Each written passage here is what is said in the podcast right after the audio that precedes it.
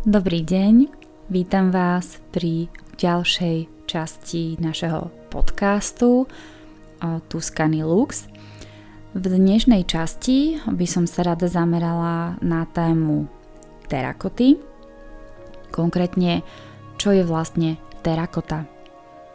Terakota pochádza doslova z talianského prekladu pečená alebo varená zem. Inými slovami, toto slovo bolo vypožičané z talianského slovníku, konkrétne sa skladá zo slovíčok terra, ako zem, kota, pečená. Terakotové íly sú často bohaté na železo a sú vyrobené z druhu porovitej hliny.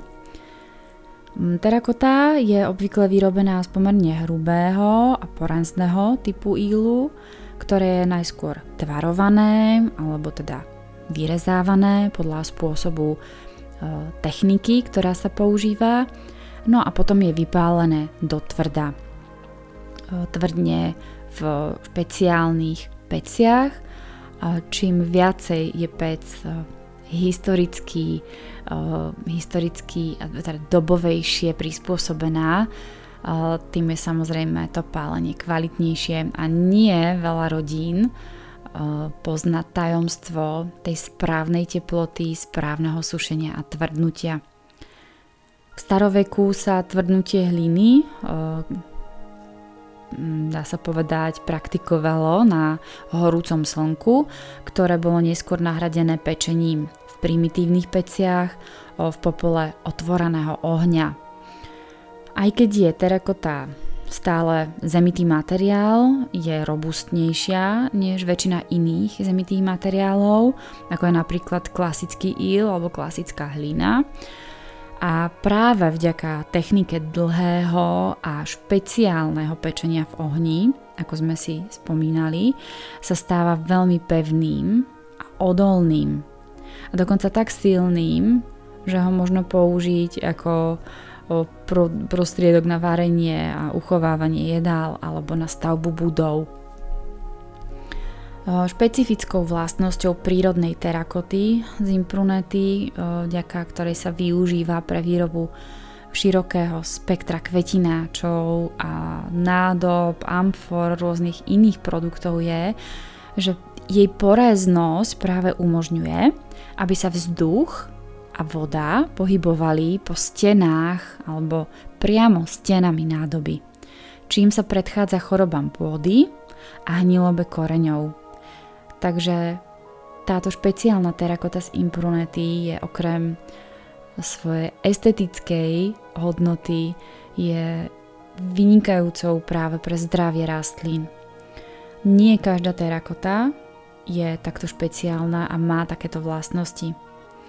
Terakotové kvetináče môžeme použiť um, jak pre izbové rastliny, tak samozrejme pre um, vonkajšie uh, záhrady, otvorené záhrady. Ale čo je špeciálne na terakote z imprunety a je práve vlastnosť um, mrazu vzdornosti. To znamená, že je výborná a skvelá pre chladnejšie podnebie a dokonca až do minus 30 stupňov kedy práve na o, túto špeciálnu terakotu bolo robených niekoľko desiatok zaťažkávacích o, testov a skúšok. O, takže naozaj je možné potvrdiť, že terakota z imprunety je odolná až do minus 30 stupňov. Preto je tak veľmi oblúbená práve v severských krajinách. Konkrétne teda terakota z imprunety. Steny terakotových nádob teda odvádzajú vodu z pôdy a pomáhajú pôde rýchlejšie vyschnúť tým, že sa umožňuje vlastne tá porovitosť eh, dýchať cez steny nádoby. Um, čo je to teda vlastne tá terakotová keramika? Uh, stručne, veľmi stručne povedané, je to keramika, ktorá sa vyrába v Taliansku, je priedušná, neglazovaná.